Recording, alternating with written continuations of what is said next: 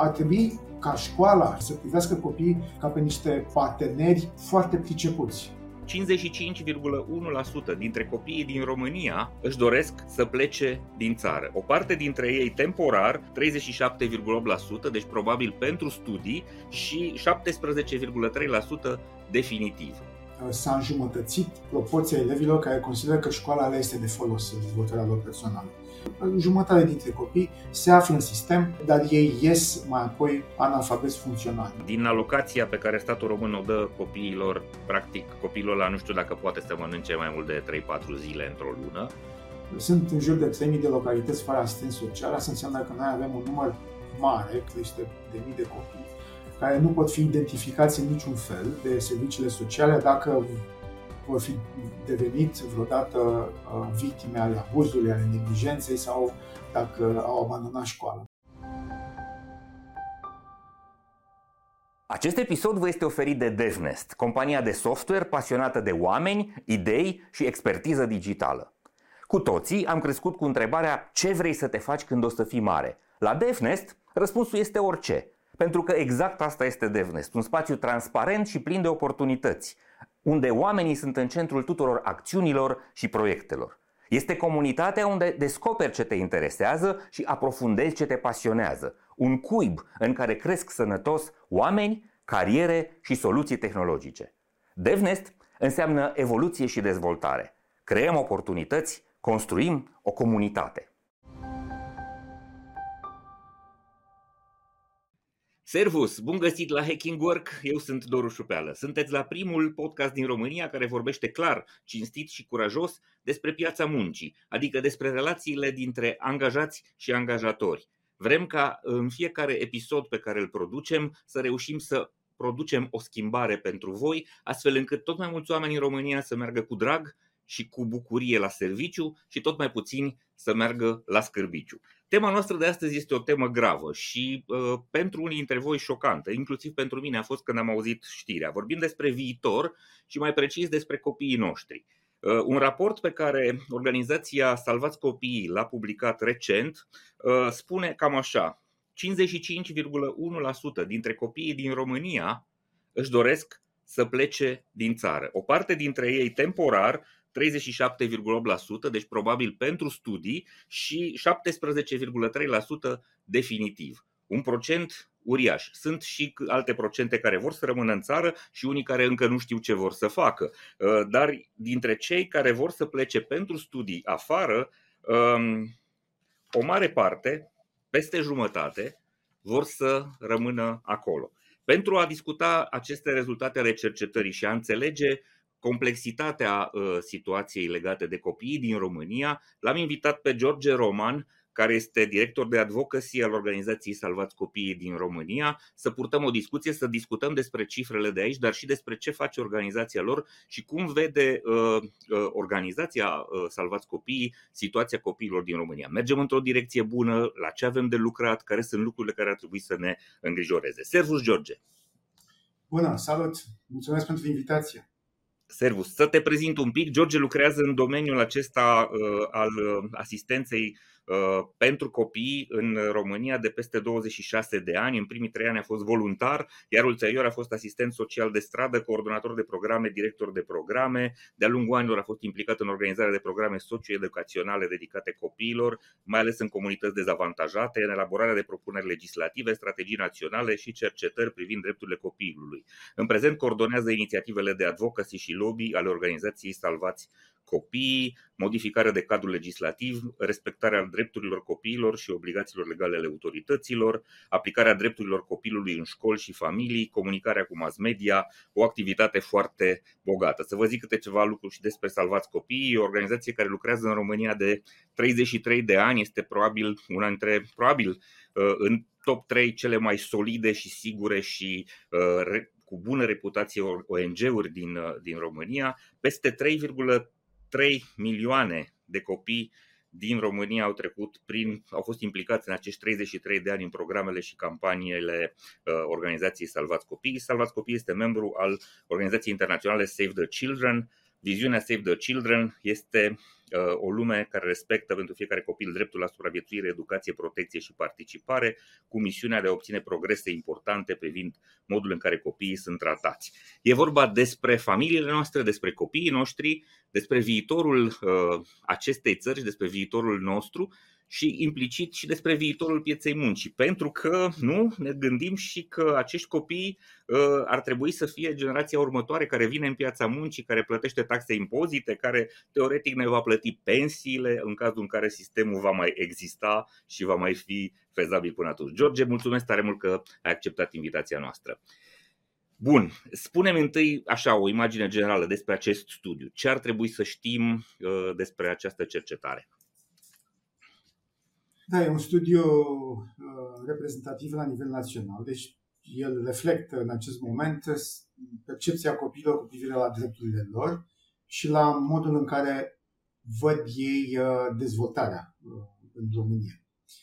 El a fost realizat anul trecut, datele au fost acum interpretate și aș putea începe cu o, cu o afirmație legată de faptul că din studiu reiese foarte clar că dreptul la educație este cel mai important drept pe care ei l-au bifat atunci când au fost întrebați uh, dintr-o listă foarte mare de drepturi. Mai apoi, uh, dreptul la liberă exprimare, deci dorința lor de a participa, de a face parte din procesul acesta uh, decizional în chestiuni care ei privesc în mod evident, și dreptul la familie. Au mai fost bifate um, dreptul la sănătate, la viață, mă rog, chestiuni care probabil că apar în toate analizele atunci când copiii sunt consultați. Referitor la îngrijorarea că o treime dintre copii doresc să învețe în străinătate, aici uh, sunt și alte date care, corelate, ne explică foarte bine de ce acești copii uh, consideră că în România nu se mai pot uh, dezvolta educațional, profesional. O fac o remarcă înainte de a intra un pic în motivațiile copiilor și anume că dacă privim uh, acel uh, grafic care vorbește despre posibilitatea de a se stabili în altă țară, constatăm că doar 13% dintre copii au spus respicat că nu vor să plece din România. Așa încât putem extinde un pic statistic uh, situația um, um, aceasta la, categori- la o, o nesiguranță, de fapt, cu care se confruntă copiii cu privire la rămânerea, rămânerea lor în România. Este clar că nu doar uh, jumătate 55%, probabil că și alții, atunci când vor întâmpina dificultăți în, uh, uh, în școală, în liceu, uh, poate că nu vor fi mulțumiți de pregătirea lor din facultate și nu vor găsi locuri de muncă adecvate pregătirii lor, vor hotărâ în, în mod evident să-și caute uh, dezvoltarea sau uh, să-și să-și găsească uh-huh. interesele într-un alt stat din Uniunea Europeană în cele mai multe situații. Acum revenim la motivații. Principalele motive, așa cum apare cum apar de altfel și în uh, următorul grafic din uh, analiza noastră, uh, sunt legate de oportunitățile de educație și, în al doilea rând, neîncrederea în condițiile de viață din România. Dar studiul relevă și faptul că Uh, s-a înjumătățit proporția elevilor care consideră că școala le este de folos în dezvoltarea lor personală. Și destul de mult, de la 66% la 33%, deci numai o treime dintre copii sunt mulțumiți de nivelul de sistemul nostru de, de educație. Poate nu doar din perspectiva programe școlare, dar și, și din, uh, din considerente care țin de siguranța lor, de faptul că în școlile din România nu există o preocupare uh, mare pentru reducerea fenomenului de bullying. Sunt copii care uh-huh. refuză să meargă la școală pentru că nu găsesc sprijin din partea cadrelor didactice sau a conducerii școlilor ca acest fenomen de agresivitate verbală, fizică, excludere din, din grupurile de copii să fie diminuate sau în atenția adulților care au responsabilități legale și care sunt plătiți nu doar să predea lecții, ci și să asigure, să o confere da. Uh, educația, actul educațional și uh, siguranța fizică și emoțională. George, o să trecem slide cu slide prin cele mai importante. Vreau doar să precizez așa, au fost 1098 de copii respondenți. Studiul s-a întâmplat în noiembrie-decembrie 2022. Este un eșantion reprezentativ din punct de vedere sociologic. E o cercetare făcută de sociologi care se pricep și știu ce fac. Uh, ceea ce mi se pare mie uh, remarcabil din ce ai spus este uh, simultan maturitatea cu care copiii privesc situația și încă ceva tristețea concluziilor lor. Adică este o maturitate dată de uh, o viață dură, este o maturitate dată de greutăți, de uh, înțelegerea limitelor și, uh, uh, cum să spun eu, uh, a uh, dificultăților cu care ei se, uh, se confruntă zi de zi. Mi se pare, mi se pare șocant. Uh, și în plus, uh, aș putea completa la ceea ce spuneai, că ei înțeleg că nu doar programa școlară trebuie urmată, ei au propriile lor interese și pasiuni. Și exact. ca acestea să fie sprijinite în, în interiorul școlii, adică să găsească acolo resursele pentru ca hobby-urile lor sau pasiunile lor pentru o anumită materie, nu știu, istorie, matematică, sport, să poată fi dezvoltate împreună cu cadrele didactice uh-huh. în acea școală sau liceu. La fel, descreșterea este este spectaculoasă, sunt negativ, de la 62% la 34%. Deci am pierdut jumătate dintre cei care erau mulțumiți de ce le oferă școala pentru uh, interesele lor personale. Uh-huh. Adaug aici o creștere semnificativă a elevilor, a procentului elevilor care consideră că curriculumul actual nu le mai programul școlar, care este foarte încărcat, da, nu mai permite. Conținutul da, timp pentru, pentru, timp pentru recreere. La fel, creșterea este a celor nemulțumiți de la 33, deci se dublează la aproape 60%. Uh-huh. Și um, lucrul ăsta e întărit sau e corelat cu o altă declarație a lor că nu au ocazia, nu sunt consultați cu privire la un opțional pe care să-l aleagă și care să, da. se, să fie în acord cu interesele lor o, o, o scădere. Exact aceste slide-uri le-am, le-am ales și o să citesc uh, știrile. Ce vreau să precizez la, de la bun început, perspectivele privind migrația, da, așa cum am spus, 37,8% spun că vor să plece din țară cel puțin pentru o vreme, 17,3% da de tot. În mod cert nu e vorba de uh, 13% și nu știu 32 la 31,9%. Ce e important să spunem este că doar 7% dintre copiii care au răspuns acestui studiu au un părinte sau doi părinți plecați din țară. Plecați din țară. Deci, uh, față de 55% care se gândesc să plece, doar 7% din ei au deja o, o punte către exterior și cumva ar, ar fi logic să-și să-și pună această ipoteză în, în viitor. Deci nu e vorba de un eșantion care să fie influențat de treaba asta. Noi știm că avem exact. 5, 6, 7 milioane de români plecați din țară nu prea îi numără nimeni, dar dacă stăm să adunăm populația românească declarată oficială prin toate țările europene, plus ce mai este prin Statele Unite uh, și uh, Canada, deja sunt 5, 6, 7 milioane. Uh, asta este o cifră. Deci, odată România a pierdut probabil cea mai valoroasă resursă umană, pentru că sunt în general oameni tineri, oameni calificați sau oameni harnici, cel puțin, care acolo se duc și muncesc și muncesc din greu. Deci am rămas fără această uh, resursă uh, națională, probabil cea mai importantă, care produce valoare economică, iar acum riscăm să pierdem și viitorul. Adică uh, treaba este îngrozitoare. Bun. Um, cum analizăm datele astea legate de, de plecare? Uite, 34% spun că ar dori să-și continue studiile în străinătate, iar jumătate, cel puțin jumătate dintre ei, 55,1%, iau în calcul să se stabilească definitiv peste uh, graniță. E. Uh,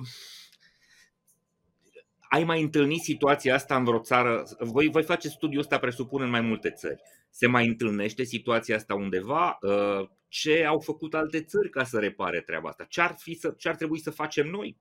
Ce ar trebui să facă România? Singura... Noi ca cetățeni și statul român, evident. Singura țară care s-a confruntat cu aceeași problemă, un exod efectiv, uh, este Moldova. Și au mai fost câteva studii uh, în Bulgaria, care la fel indicau un risc de emigrare a familiilor, mai ales a forței de muncă calificate, care accepta în alte mhm. țări munci necalificate. Și uh-huh. se vorbea despre acel tip de, de atitudine, de, de ambiție, de dezvoltare profesională. Aceea pleacă în primul rând. Cei care nu mai au răbdare să aștepte ca sistemul să-i sprijine și atunci aleg să-și încerce norocul în altă parte.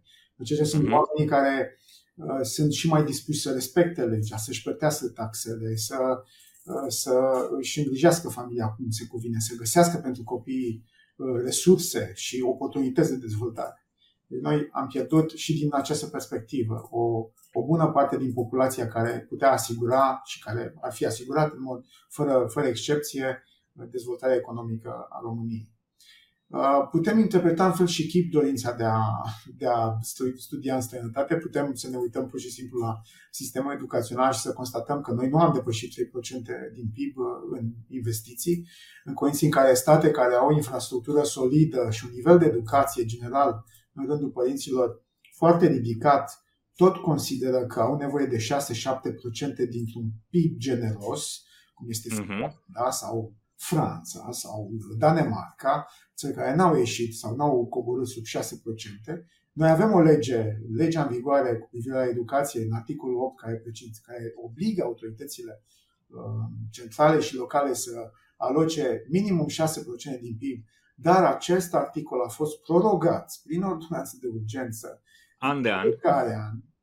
Asta mm-hmm. că niciodată copiilor, le, le, fiindu-le furate, pot spune în jur de aproape o treime dintr-un buget anual al României, o sumă de bani pe care nu o să o mai putem recupera, cu un sistem care știm că se confruntă cu disparități enorme de infrastructură în, între mediul rural și mediul urban. E suficient să ieșim din București, să mergem în Glina, să vedem că intrăm într-o altă lume. Cadrele didactice sunt uh, inconstante sau pregătirea lor nu este uniformă la nivel național și nu există niciun sistem uh-huh. de evaluare astfel încât să păstrăm totuși pe cei care vor să facă o carieră și să eliminăm pe cei care sunt uh, care prezintă risc uh, cu privire la siguranța sau sănătatea emoțională a copiilor. Apoi, la fel, putem invoca uh, calitatea actului educațional, pentru că România se confruntă cu un procent de analfabetism funcțional foarte ridicat, vreo 42% la Uh, pe testele PISA. Înțelegerea unui text, uh, reproducerea ideilor, dar și la calcul matematic sau uh, științe, unde avem 45-46%, jumătate dintre copii se află în sistem, reușesc să termine 8 clase, dar ei ies mai apoi analfabet funcțional. Deci nu pot, nu pot urma uh, o pregătire superioară și probabil că vor avea dificultăți în timp și pentru, pentru pregătirea lor profesională. Um, mă uitam așa pe o, un grafic al evoluției acestui fenomen al alfabetismului și am constatat că uh, aveam, am avut exact același uh, procent în anii 2006, 2009, a scăzut, scădea ușor, ușor, sub 40%, am ajuns la vreo 34% în 2000, 2015, 2016 și apoi a urcat, urcă către uh, 50%. Deci e clar că mhm. noi nu am reușit să desțelenim uh, lipsa de calitate din sistem și ne permitem să mergem exact cu același tip de investiție, aceeași abordare învechită și care nu era acordată nici la cerințele profesionale de astăzi legate de digitalizare, de înțelegerea mm-hmm. pieții muncii dintr-o altă perspectivă modernă. Nu, nu, nu, știu, da. nu știu ce vom face, dar peste asta um, se, se așează și o altă problematică, cea a accesului la servicii sociale. Sunt în jur de 3.000 de localități fără asistență socială, asta înseamnă că noi avem un număr mare, calculat noi la vreo 300 de mii, 300 de mii de copii, care nu pot fi identificați în niciun fel de serviciile sociale dacă vor fi devenit vreodată uh, victime ale abuzului, ale neglijenței sau dacă au abandonat școala. Pentru că nu are cine să meargă acolo, neavând asistență social profesioniști, nu poți să ajungi la copiii aceia în cele mai multe situații vorbim de comunități vulnerabile, comunități uh-huh. lipsite și de atenția uh, Asta e, e, e gigantic, pentru că noi avem 4.000 și ceva de localități în total, 4.200 de administrații. Sunt 10.000 de administrații și 3.000 da. de administrații nu au. Deci 30% din țară e neacoperită din punct de vedere al uh, administrației. Salvați uh-huh. a vorbit în anii trecuți și avem și un raport pe site.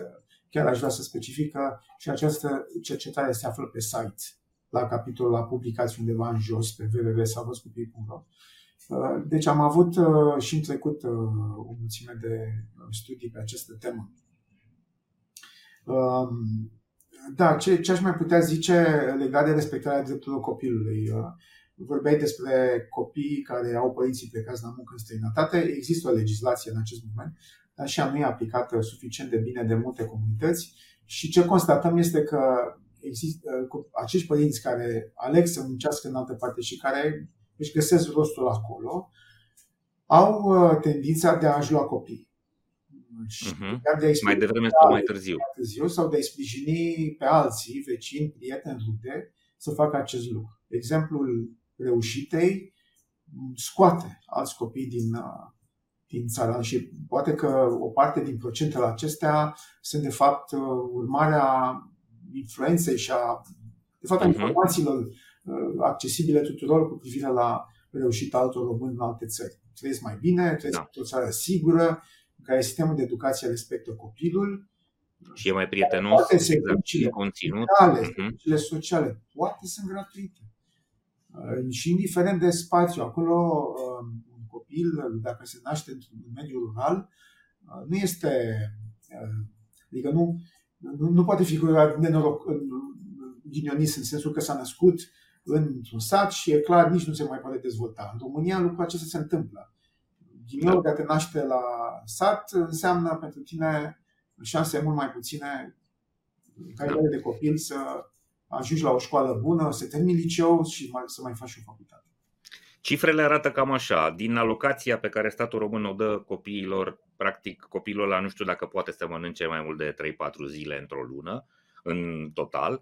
Uh, bugetul uh, educației, cum ai spus și tu, ar trebui să fie 6%, dar anul ăsta este undeva la 2,2% și de foarte mulți ani încoace avem miniștri pe care eu îi consider uh, cel puțin inconștienți, dacă nu irresponsabil, spunând că și așa, și dacă am primit mai mulți bani, n-am avea cum să-i folosim. Deci, cu un discurs care este absolut incredibil și absolut irresponsabil și cu un context în care lucrurile se schimbă atât de repede în piața muncii, în nevoia de competențe, încât nu doar copiii, aici e una dintre marile probleme ale țării despre care nu vorbește nimeni, inclusiv uh, în uh, discuțiile astea sterile și pline de uh, goale de conținut din programul România Educată.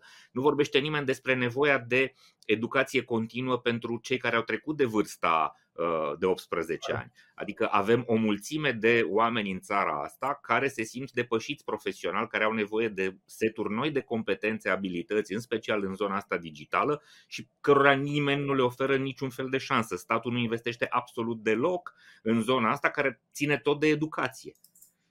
Noi suntem astăzi destinația preferată pentru munci brute, munci necalificate, care sunt plătite foarte prost și care nu fac decât să producă în serie sărăcie și mai mare. Știm foarte bine, salariul uh, minim pe economie este probabil sub jumătate față de nevoia unui trai decent în țara asta, față de, de studii. Deci lucrurile arată îngrozitor. Deci hai să ne uităm la soluții. Ce eu presupun că voi, dincolo de a face studiile astea și a trage aceste semnale de alarmă, aveți și niște bune practici, niște idei, niște propuneri care ar trebui puse pe masă și luate, uh, cum să spun eu, nu mâine dimineață, ci alaltă ieri ar trebui să fie pe agenda oricărui guvern responsabil. Eu cred că un guvern într-o țară civilizată unde ar fi apărut un astfel de studiu, uh, întregul sistem politic s-ar fi cutremurat. Adică ar fi fost demisie de guvern, demisie de președinte, probabil și desfințarea Parlamentului, pentru că asta, uh, asta ar trebui să se întâmple ce ar trebui să facem sau ce sugerați voi că ar trebui făcut? Nu știu, e o ordine a priorităților? Sunt niște idei care trebuie puse pe masă? Da, e greu de răspuns așa în câteva Sigur, sigur. Însă, ceea ce am constatat noi este că dacă discuțiile nu se duc către investiții, nu avem cum să obținem nimic. Pentru că este foarte clar, pentru a avea un sistem de educație modern, ai nevoie de bani. Ai nevoie ca fiecare comună care are o școală să aibă același laborator de fizică și aceeași sală de sport, cum există în bunicul capitalei. um, lucrul să nu se întâmplă decât dacă ai la dispoziție bani să, să faci asta. În al doilea rând, este vorba de personal și de o evaluare corectă, fermă, a competențelor celor care intră într-un sistem, fie că vorbim despre sistemul de educație sau, sau cel de asistență socială. Trebuie să evaluezi oamenii pe care îi plătești din bugetul de stat, să-ți asiguri că fac treabă bună și, în plus, nu comit abuzuri și nu, și nu uh, pun în pericol uh, soarta unor copii. Deci aici e nevoie de un alt tip de uh, gândire, de ideologie, aș putea zice, cu privire la uh, monitorizarea Um, implicării profesioniștilor pe care îi aduce într-un sistem. Uh, acum, revenind la, la buget, alte state au înțeles uh, importanța transparenței investițiilor financiare în programe destinate copiilor și au început să-și construiască un buget al copilului. Ei pot oferi, Irlanda, de exemplu, poate oferi în orice moment o fotografie și detalii cu privire la modul în care banii au fost cheltuiți Uh, cât, uh, cât s-a investit și care sunt serviciile sau care, sunt, uh, care este impactul acestor investiții. Noi nu avem cum să aflăm în sistemul de sănătate, de pildă, cât dintre alocările, câte dintre alocările bugetare chiar ajung la copii. La fel în, mhm. în sistemul de asistență socială și acolo e destul de dificil. Și raportându-ne la datele din alte state, vorbind despre sistemul de protecție socială, noi avem o alocare de 13-14%, când, în timp ce Uniunea Europeană are o, o medie de 18,5% cu state care ajung la 24% din PIB pe sistemul întreg de protecție socială, care înseamnă și uh, pensii, înseamnă și protecția asistență socială pentru adulți. Uh-huh. Deci, deci investiții pentru copii, astfel încât să putem și, uh, și evaluarea permanentă a celor care intră în contact și care au responsabilități uh, față de copii. Adică sunt două măsuri importante. Numai astfel vom putea concretiza principiul constituțional, acela din 49, articolul 49, care spune că uh, pentru copii, statul trebuie să asigure un regim, un regim special de protecție și de asistență în realizarea drepturilor lor. Regim special. Asta înseamnă regim special, să poți asigura nu doar transparență, dar și investiții pe măsura nevoilor. Cei care spun că nu vom putea cheltui niciodată 6%, nu înțeleg că nimeni nu dorește să alocăm așa din senin uh, banii ăștia, ci normal, sistem, Ministerul Educației are datoria să evalueze care sunt problemele și să gradual până noi am și propus asta. Astăzi am trimis uh, un tabel cu toate modificările pentru proiectul de lege privind educația și chiar propuneam să se renunțe la așa numita alocare a 15% din cheltuielile din bugetul general consolidat, pentru că știm că asta are șanse, această metodă are șanse foarte reduse să producă efecte uh, tangibile pentru creșterea alocărilor de resurse și, și apoi uh, uh, e, noi știm că acest buget general consolidat reprezintă mai degrabă un calcul contabil și noi știm da. că el la vreo 3 ani de la execuțiile bugetare succesive, deci nu avem cum să comparăm vreodată în sincronic uh, cheltuielile din educație pe un an despre care știm ce reprezintă bugetul general consolidat. Trebuie revenit la, la ceea ce uh, ceea ce avem în acest moment în lege și anume alocarea minimum 6% din PIB. Că și oricum rămâne uh, întrebarea aceea de, de, de ce s-a renunțat, pentru că nimeni n-a răspuns la Ministerul Educației, de ce n-a fost bună această raportare la PIB în condițiile în care toate statele europene uh, fac acest Așa fac, așa urmăresc uh, creșterea investițiilor. Vorbind despre măsuri concrete, ele sunt foarte multe. Vorbim normal, vom putea dezvolta subiecte pe marginea calității actului educațional, uh, sistemul uh, de învățământ din mediul rural care trebuie adus digitalizat la nivelul celui din mediul urban, transportul elevilor, participarea lor în consiliile de administrație. E, e o bagiocură, în opinia mea, să consider că tu ai participare, că uh, vocea elevilor este auzită când tu, tu spui că vor putea intra în consiliile de administrație doar deci doar un elev ar putea să participe, care trebuie să aibă 18 ani, și pe locul alocat unui părinte. Deci dacă nu vine un părinte, atunci vine elevul. Noi am propus pe modelul altor țări. Franța are 5 elevi în Consiliul de Administrație licee și și-au permis chiar să aducă de la 12 ani în uh, gimnaziu trei copii alături de șapte părinți. Ca să, să, să se poată exprima. Adevărat că sub 14 ani nu au drept de vot, așa cum nici în România nu se, nu se poate, dar între 14 și 18 este posibil. Codul civil îți permite acest lucru. Nu e vorba, un Consiliu de Administrație în școală nu este un, nu este un organ executiv, este un organ deliberativ, de conducere, așa și definește actualul proiect de lege. Uh-huh. Bullying, grupurile de acțiune anti-bullying, uh, susținerea copiilor cu cerințe educaționale speciale, să poată fi integrați în învățământul de masă. Sunt o mulțime de, de măsuri care trebuie incluse pentru că nu vom putea vorbi de echitate în educație, nu vom putea vorbi deloc de, de, uh, de calitate și nici de siguranța fizică și emoțională a copilului.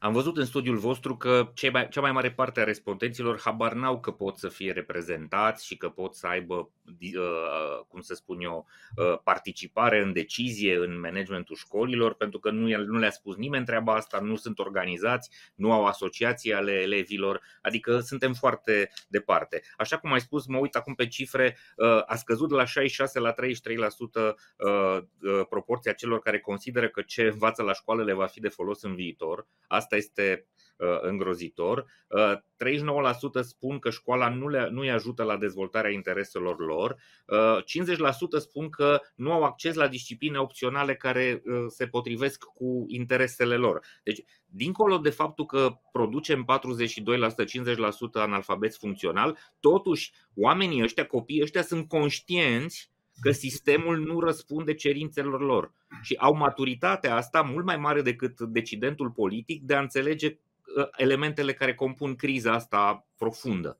Uh, este uh, șocant pentru mine să văd cu câtă maturitate răspund copiii și identifică probleme și le, le, le pun în evidență și cu câtă ușurință expediază decidenții lucrurile astea. Bun, haideți să, hai să ne uităm așa la drepturile copilului, pentru că i-ați întrebat despre drepturi și mi se pare, mi se pare fundamental. Ai menționat Constituția României care, uh, așa cum spui, nu reușim să punem în, uh, în acord și să reușim să îndeplinim cerința aceea din Constituție, asta înseamnă că încălcăm Constituția, uh, dacă este să ne uităm cu adevărul mână. Acest episod vă este oferit de MedLife, furnizorul național de sănătate al României. Pentru că știe că sănătatea înseamnă echilibru pentru minte și trup, MedLife a lansat singurul abonament medical 361 de grade. Un abonament complet, cu acces la servicii de prevenție, sport și nutriție, dar și cu asigurare medicală inclusă. Prin acest abonament, MedLife susține dezvoltarea unui mediu de business sănătos în România. Iar împreună cu MedLife prin fiecare episod al proiectului Hacking Work vă oferim inspirație prin idei valoroase pentru organizații sănătoase. Deci copiii spun așa, cele mai importante drepturi, 69% aproape spun că dreptul la educație este important, îl, îl cunosc, da? 39% ă, spun dreptul la liberă exprimare și 34% dreptul la familie. E, e surprinzător, foarte bună, foarte uh, uh, încântător pentru mine dreptul la liberă exprimare, atât de cunoscut. Însă mă uit la drepturi care, uh, pe care le menționează foarte puțin și sunt îngrozitor de importante. Dreptul la informare, Dreptul de a participa la luarea de decizie este au 3,54%. Dreptul la non-discriminare 4,3%. Este îngrozitor. Asta o leg și cu uh, recenta solicitare a cultelor religioase să nu se mai vorbească despre diversitate, că asta înseamnă. Non-discriminare este exact uh, deschiderea către diversitate. Dreptul la protecție împotriva violenței, abuzului, 5,5%. Copiii sunt preocupați de bullying și știu că suferă. Asta înseamnă împotriva violenței și abuzului și doar 5,5% știu că au acest drept. Da, foarte, este... foarte bună remarca. Uh-huh. Am discutat și noi și noi am uh, considerat că rezultatele astea se fundamentează pe lipsa oricăror dezbateri pe aceste teme în școli și în familie. Sunt foarte da. puține familiile care vorbesc despre, uh, nu știu, despre diversitate, de, de exemplu, despre nediscriminare, uh, despre, sunt puține familii care acordă copiilor posibilitatea de a discuta de la egal la egal ce trebuie făcut în familie, dacă sunt decizii de luat cu privire, nu știu, la viitorul lor educațional, la, la cumpărarea unei case, de ce nu, sau alte lucruri de zi cu zi.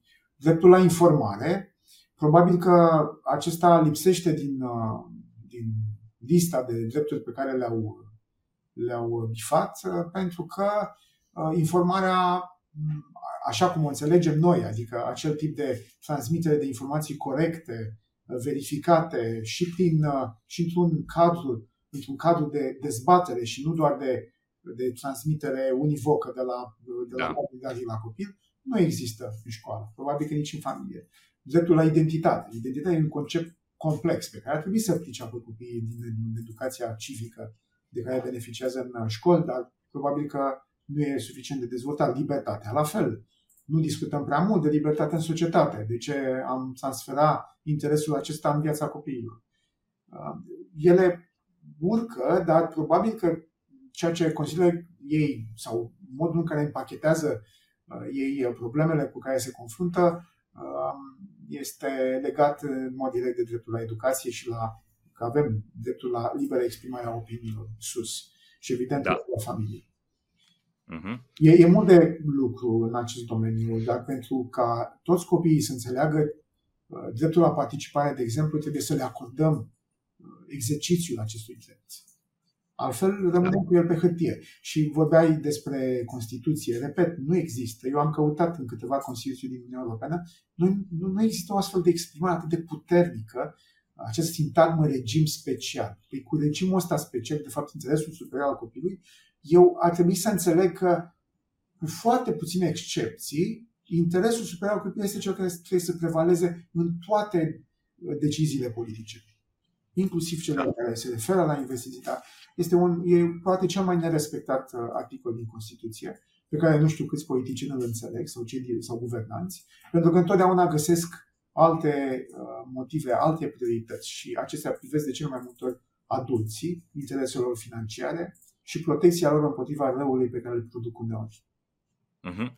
Da, apropo de ce ai spus cu consultarea copiilor, doar 44% uh, spun că sunt consultați sau se simt consultați legată de programa școlară și 30, doar 34,5% legat de alegerea manualelor. Deci nici măcar în, în lucruri ce țin de uh, conținutul care li se oferă și de uh, materialele uh, pe, pe care le pot alege, uh, uh deși au dreptul ăsta, nu sunt, uh, nu sunt întrebați. Mi se pare uh, Uh, uh, îngrozitor. Uite, doar 2 din 5 se simt încurajați să-ți exprime opiniile în mediul școlar, 40%, pe când în familie 70%.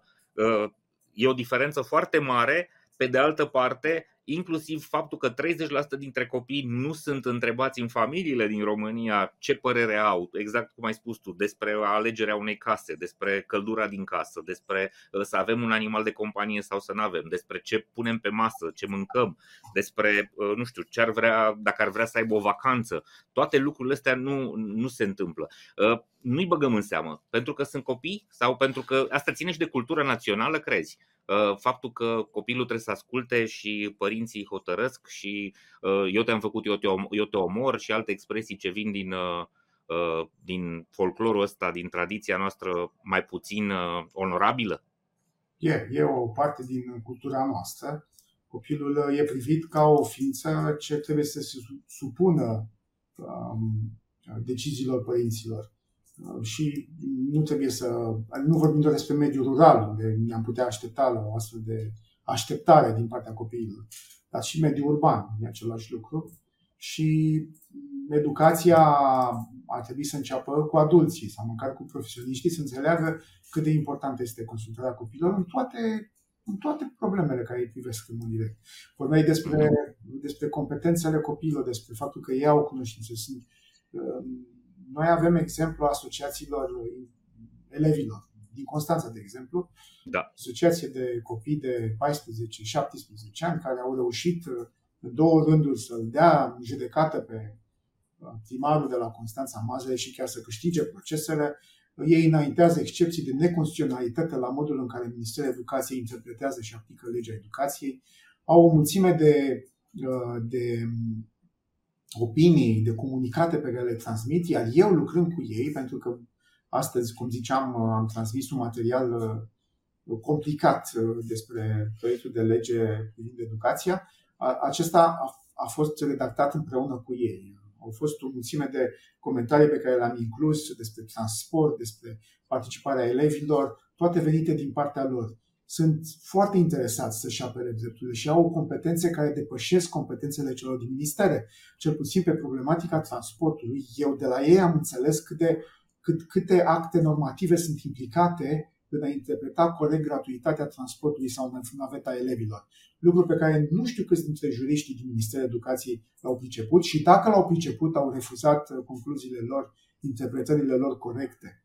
Uh, ar trebui ca școala și, și serviciile sociale să privească copiii ca pe niște parteneri foarte pricepuți și care, dacă primesc o temă, vor putea să vină cu soluții adecvate. Lucrul acesta nu se întâmplă pentru că rezistența culturală uh, primează și copilul e privit cu neîncredere. El întotdeauna e privit ca persoana care e în devenire și nici de cum persoana care există astăzi cu drepturile actuale. E doar uh, copilul este împins să se dezvolte uh, și lucrurile acestea se întâmplă doar prin voința adulților, fără să înțeleagă că copiii aparțin și prezentului și că în acest, la anumite vârste ei au anumite nevoi uh, și că sunt drepturi pe care trebuie să le respectăm în acord cu situația lor vulnerabilă.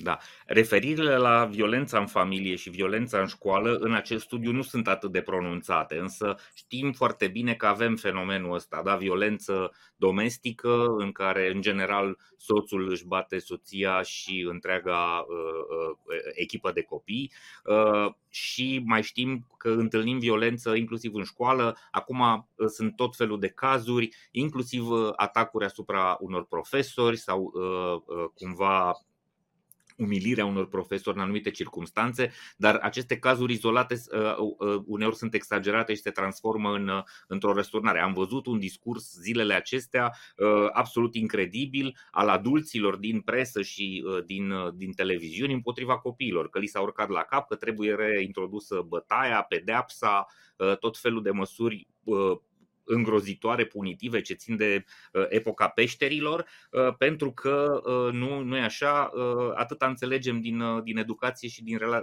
relația cu copiii, care sunt minori, care nu neapărat au discernământ, dar care prin acele gesturi exprimă de fapt niște frustrări, niște lipsuri, exprimă niște lucruri pe care societatea, școala, familia n-au fost în stare să li le ofere, pentru că uh, responsabilitatea este a adulților întotdeauna. Legea spune foarte clar, copiii nu sunt responsabili, părinții sau, mă rog, toți cei din jurul lor.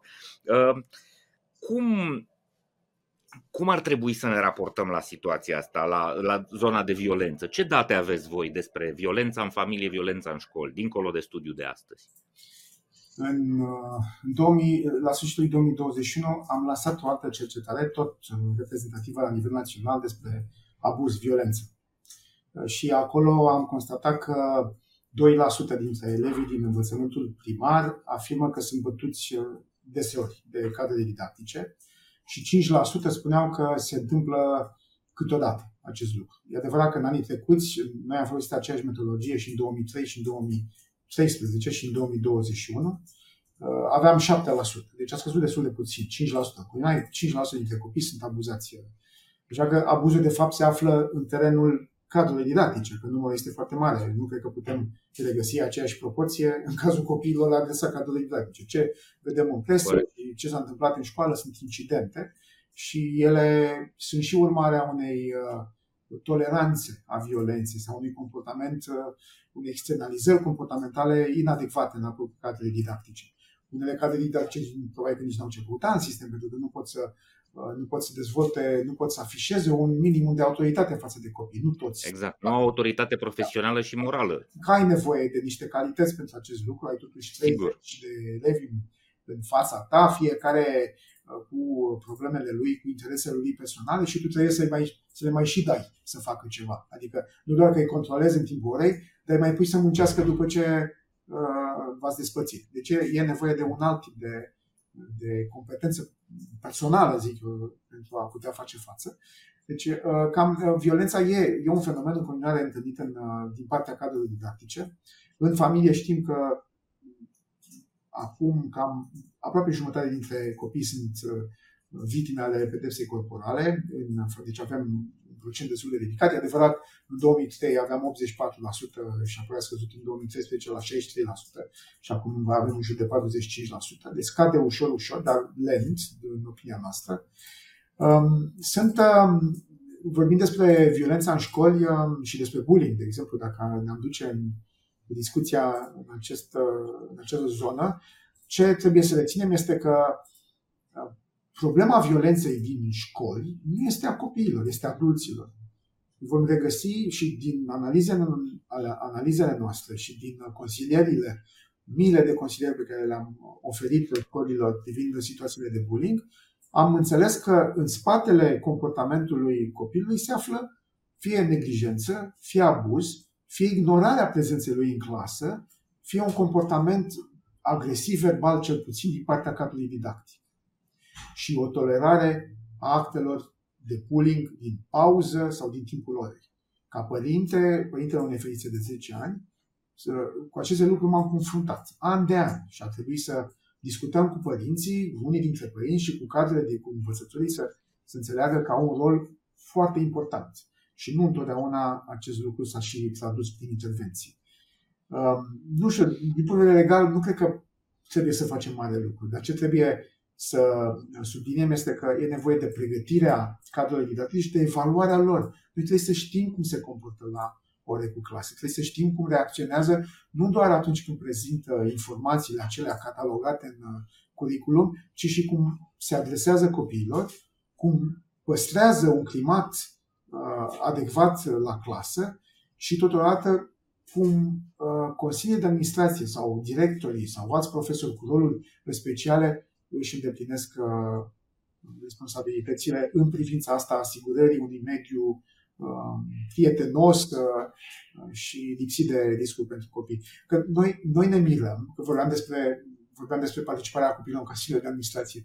Deci am, au fost știrile acelea legate de uh, consumul de droguri din școli și de traficul de droguri și ne-am mirat că Ia uite ce se întâmplă în școli, face trafic de băi. Lucrul ăsta se întâmplă de foarte mult timp. Dacă am fi avut elevi în Consiliul de Administrație, am fi aflat din timp, am fi aflat de acum 10 ani, 15 ani, să ai 3-5 elevi într-un Consiliu de Administrație, vei avea un feedback permanent. Vei putea transmite la rândul tău în școală un curent de opinie, o informație din partea cadrelor didactice, ca și ce ei putea organiza mult mai bine, dar separarea asta, blocarea accesului, practic distrugerea dialogului dintre adulți și copii, nu face decât să mențină problemele. Ne vom întâlni probabil, Doru, peste 15 ani și discutăm din nou despre violență și despre același, aceleași statistici îngrijorătoare privind uh, da. și violența. Nu mai vorbim despre cyberbullying, care e o chestiune care pare să depășească orice competență parentală. Aici e nevoie de școală. Părinții trebuie să susțină școala, dar și școala trebuie să ofere uh, activități practice interesante, să fie atractivă astfel încât copilul să nu, uh, să nu trăiască această imersiune totală în telefonul mobil din care nu cred că ar putea să reiasă un impact pozitiv. Cel puțin în experiența mea de părinte e, e foarte greu să, să cred că orele petrecute în fața telefonului ajută copilul în dezvoltarea lui personală. Mhm. Da, uite, George, ne-am cam lămurit uh, ce așteptări putem să avem de la mediul politic, de la statul român, vedem cum se mișcă lucrurile. Din păcate, evoluția nu este la fel de încurajatoare cum este în unele cifre pe care le vedem în, uh, în uh, studiul vostru. Uh, o să vorbim imediat despre ele uh, legate de discriminare, pentru că aici uh, evoluția este pozitivă. Dar hai să ne gândim la ce am putea face noi ca cetățeni. Deocamdată, dacă ne uităm onest la situație, fiecare părinte e pe cont propriu și fiecare caută o rezolvare individuală cât mai bună pentru copilul lui. Vedem în orașele mari, părinții își falsifică adresele de buletin, găsindu-și tot felul de prieteni care să ia pe acte ca să își ducă copiii la școala aia bună da? Uh, și după aia uh, cheltuie sume uriașe ca să le ofere copiilor meditație. Am citit ieri o postare a unui prieten uh, care m-a îngrozit. Avea copilul patru meditatori la matematică pentru că fiecare avea specializarea lui. Unul era cu geometria, unul era cu algebra, altul era cu mi s-a părut îngrozitor. Deci, meditații pentru copil de liceu, da? Uh, unul știa cu uh, diferențiale, este incredibil unde s-a ajuns, dar sunt rezolvări individuale. Uh, părinții își iau soarta în mâini și hai să vedem pentru copilul meu să rezolv ceva, pentru restul Dumnezeu cu mila. Suntem o societate de tip junglă, fiecare cumva își caută supraviețuirea, nu colaborăm, nu vorbim între noi, nu încercăm să producem o schimbare în masă. Cum ar trebui să se întâmple treaba asta? Din experiența voastră, în țările unde lucrurile au explodat la un moment dat sau unde uh, această cădere a calității uh, la un moment dat s-a oprit. Uh, vorbim de țările nordice, vorbim de țările cu, uh, uh, cu exemple pozitive ce a produs declicul? Ce, ce a, a, a stârnit uh, schimbarea de mentalitate și schimbarea de priorități? Implicarea personală. Ca părinte, pentru a putea produce o schimbare în viața ta, nu trebuie să fii atent doar la nevoile lui atunci când se află în familie. Deci trebuie să fii activ și când este vorba de educație, de școală. Acest lucru e dificil în România. Ca părinte, din nou o spun, ședințele cu părinții sunt cele mai dificile dezbateri la care particip, incomparabile cu altele mai complexe, poate la, în Parlament sau în Guvern sau cu specialiști la o masă rotundă. Pentru că acolo fiecare crede de cuvință să exprime ceea ce gândește, deși în anumite domenii nu au niciun fel de pregătire. Din acest motiv, părintele, dacă participă sau dacă vrea să fie activ, trebuie cel puțin, într-o anumită măsură, să respecte competențele celorlalți. Când vorbim despre vaccinare, mergem la medic, corect? Când vorbim despre psiholog, de despre sănătatea emoțională, cerem sfatul psihologului sau despre respectarea legii, aplicăm urechea la ce spune juristul.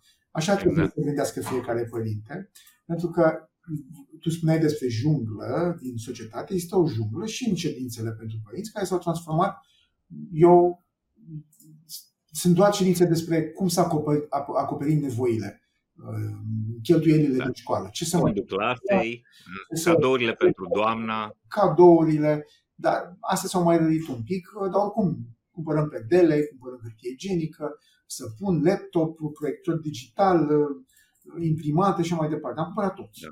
Se face august, părinții, haideți să zugrăvim clasa. Știm Dar bine. asta, părinții au nevoie de un cadru prietenos pentru ei din partea, de, din partea școlii. Adică e nevoie de, de pildă în Franța există o cafenea, fiecare școală are o cafenea a părinților. E un loc special, își pune acolo un program uh, de la ce oră vine clasa X. Discuțiile sunt informale, poți participa oricând, dar știi că în fiecare miercuri de la ora 10-12 ai o cafea pe care o poți împărți cu alți părinți. La acolo, la întâlnirile acelea, mai vin și cadre didactice. Se pot transforma, se pot formaliza un pic întâlnirile dacă, dacă e nevoie. Deci e clar că avem nevoie de prezența părinților și de o, și de o atitudine din partea lor de respectare a competențelor, competențelor altora, la cadre didactice mă refer în, în mod special. Apoi, de, pentru ca noi să schimbăm lucrurile la nivelul societății, întrebarea aceea care poate deveni retorică, ea, își, uh, ea se poate, poate fi justificată dacă ne gândim că societatea este uh, obligată să asigure oricărei profesii un grad anume de onorabilitate socială. Pentru că altfel nu are cum să impună autoritate. Ea se construiește din, din interior, dar totodată există pârghii pe care le poate dezvolta guvernul ca profesia de asistent social să fie una măcar să se apropie de ce reprezintă în mintea cetățenilor profesia de doctor, de exemplu. Deci e nevoie de creștere. Asta au făcut finlandezii cu profesia de cadru didactic. Toate studiile arată că în privința respectului pe care îl acordă părintele unui cadru didactic din Finlanda, nivelul este același cu cel acordat pentru magistrat, chirurg, astronom și așa mai departe. Este, este foarte sus, dar pentru asta ai nevoie de, de investiții, de formare, de evaluare, de exact. sprijin exact. acordat cadrul didactic. Finlanda plătește cel mai bine sau foarte bine profesorii, astfel încât cei mai buni dintre absolvenții învățământului superior aleg calea asta. Sau da. cei mai mulți dintre cei buni aleg calea asta pentru că este o, prof- o carieră sigură, o carieră care le dă sens, o carieră care le dă sentimentul contribuției sociale și care le dă respect. Păi, da, și investesc 7% ei sunt obligați să, să, da.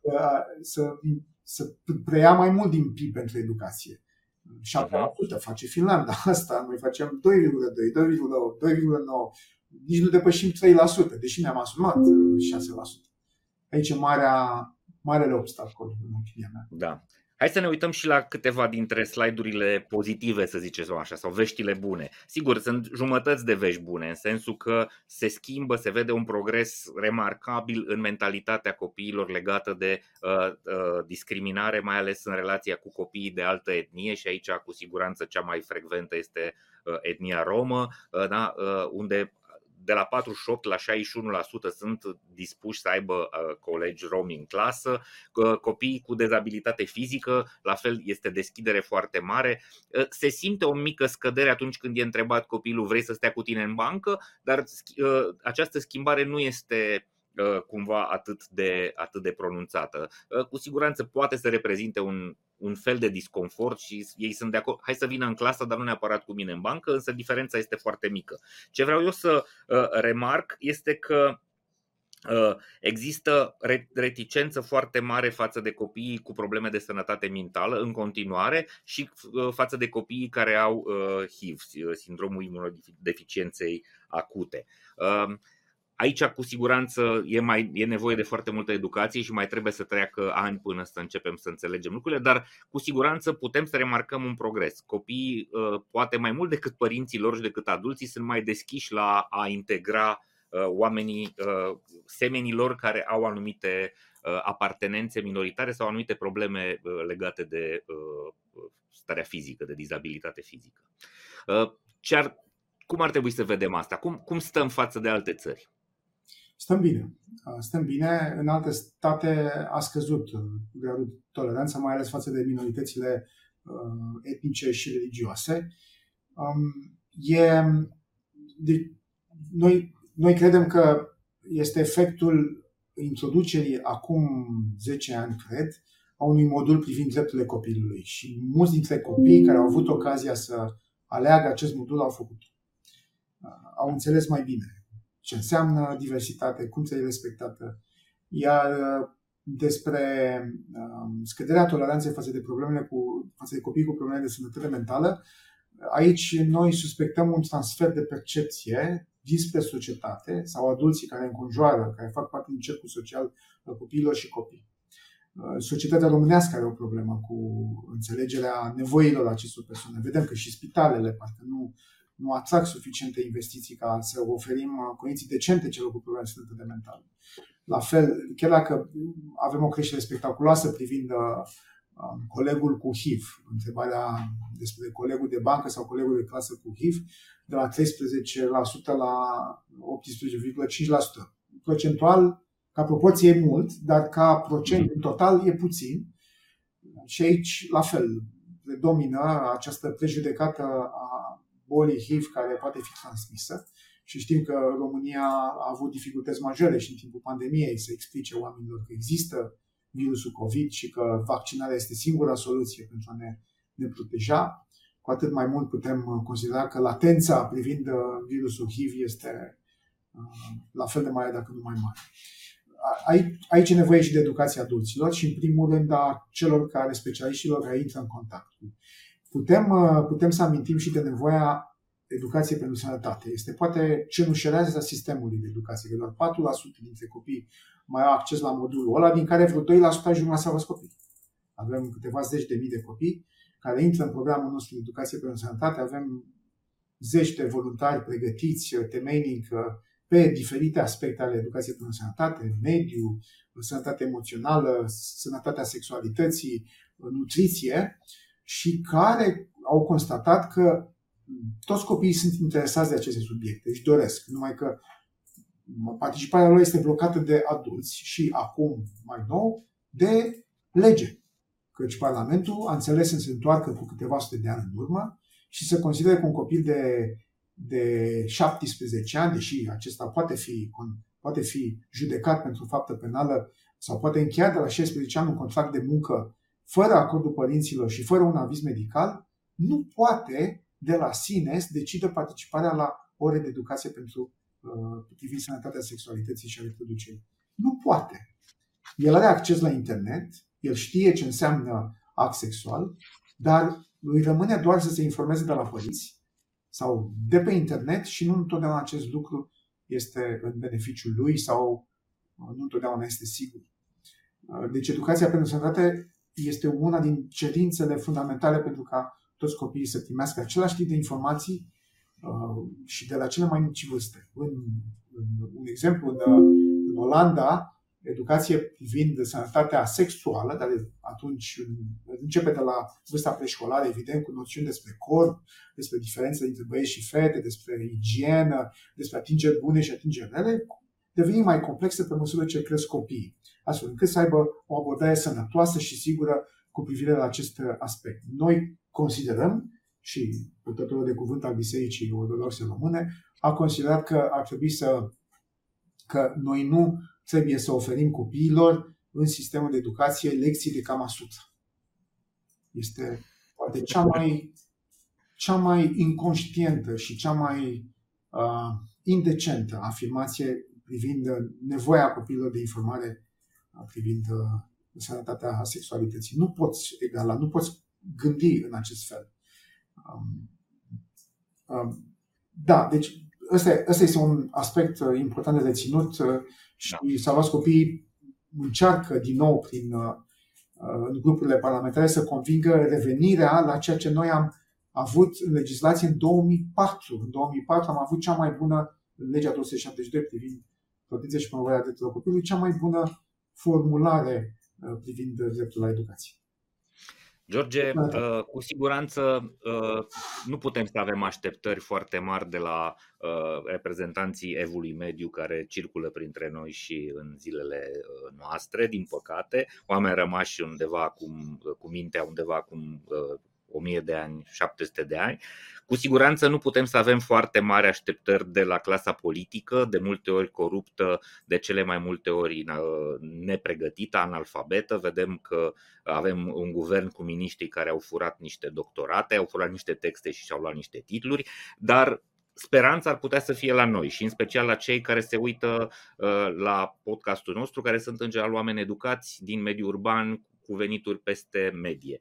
Uh, ce le-ar spune, așa, într-o încheiere a acestei discuții, George Roman, celor care ne urmăresc? Ce ar trebui să facă astfel încât nu să rezolve doar problema individual, așa cum se întâmplă astăzi, ci să uh, determine sau să înceapă să producă o schimbare în masă, o schimbare de, uh, de framework, o schimbare de paradigmă în modul în care vedem lucrurile.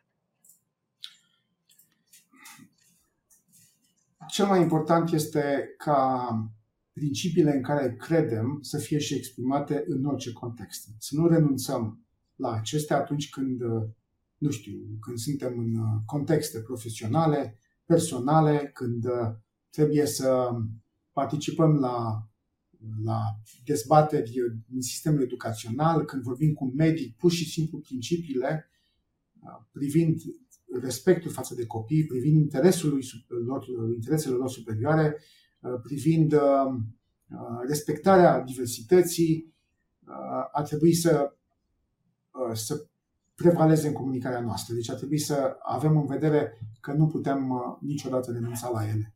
Este, uh-huh. este singurul mesaj. Asta fac eu, e greu, pentru că sunt situații în care poate nu vrei să, să duci o confruntare cu alții care gândesc altfel, dar eu cred că doar așa, că vocea fiecăruia dintre noi, uh, cumulate cu ale celorlalți, ar putea să producă schimbare. Măcar ar putea atenționa că uh, decizii sau comportamente, uh, alte decizii sau comportamente sunt greșite și că nu sunt în acord cu, cu respectarea drepturilor copilului. Cu siguranță și confruntările astea pot să fie de natură intelectuală și verbală, nu neapărat e necesar să se ajungă la confruntări mai mai violente sau să spunem mai, mai uh, care să producă efecte nedorite. Da.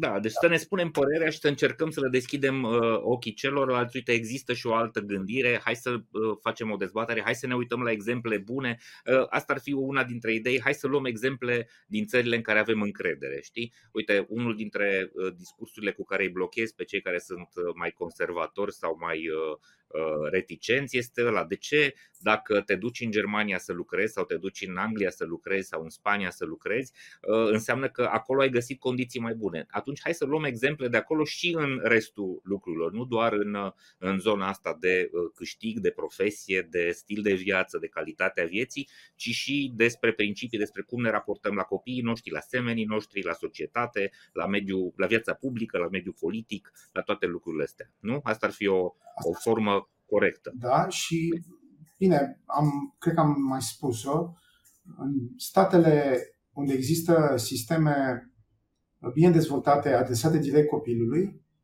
principiul acela care spune că interesele copiilor prevalează în orice decizie, în orice act juridic, în orice activitate, este chiar uh, respectat. Uh-huh. E foarte mult ca drepturile copilului să fie uh, considerate cu prioritate în aproape toate activitățile lor. Există proceduri uh, privind siguranța copilului într-un context, nu știu, într-o, într-o școală.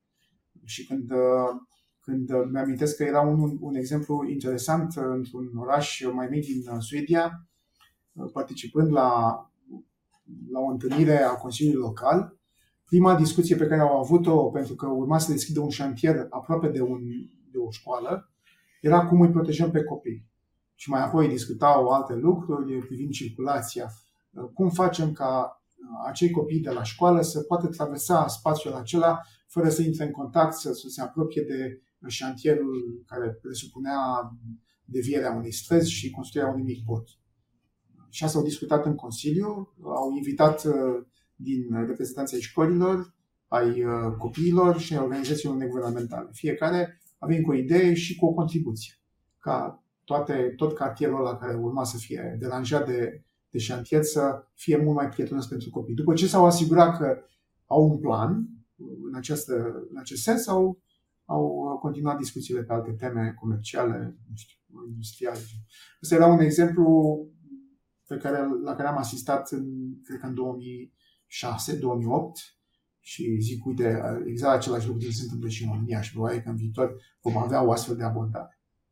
Am înțeles. George Roman, director de advocacy la Salvați Copiii România. George, mulțumesc tare mult pentru discuția de astăzi. Oameni buni, sper că ați descoperit niște idei și un, niște lucruri care sunt uh, foarte valoroase. Pentru mine este o, uh, o bucurie să descoper ce face de fapt uh, asociația, organizația Salvați Copiii mentalitatea multora dintre noi era că probabil programele se referă doar la anumite segmente. Practic, Salvați Copiii reprezintă inclusiv sau mai ales interesele tuturor copiilor uh, din România, inclusiv ale copiilor voștri. Poate uh, ne gândim de aici înainte că susținerea și materială, dar și morală a activităților și inițiativelor lor poate să fie o inițiativă și o idee foarte bună. Putem să contribuim uh, în felul ăsta direct personal, dar și ca organizații să donăm sau să finanțăm proiectele pe care organizațiile neguvernamentale care vor să producă schimbare remarcabilă și profundă în România România uh, uh, vor să, uh, vor să le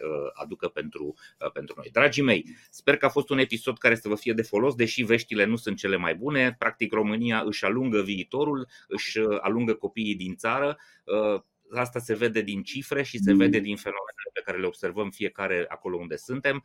E important să înțelegem că putem să oprim procesul ăsta și putem să reparăm lucrurile. Depinde de fiecare dintre noi să facem zi de zi câte ceva și în direcția asta. Mulțumesc că vă uitați la noi, mulțumesc că distribuiți acest conținut. Sper ca la uh, următoarea întâlnire să ne vedem sănătoși, voioși și mintoși. Vă mulțumesc, servus! Urmărește episoadele Hacking Work pe YouTube, Spotify și celelalte platforme de streaming. Abonează-te acum!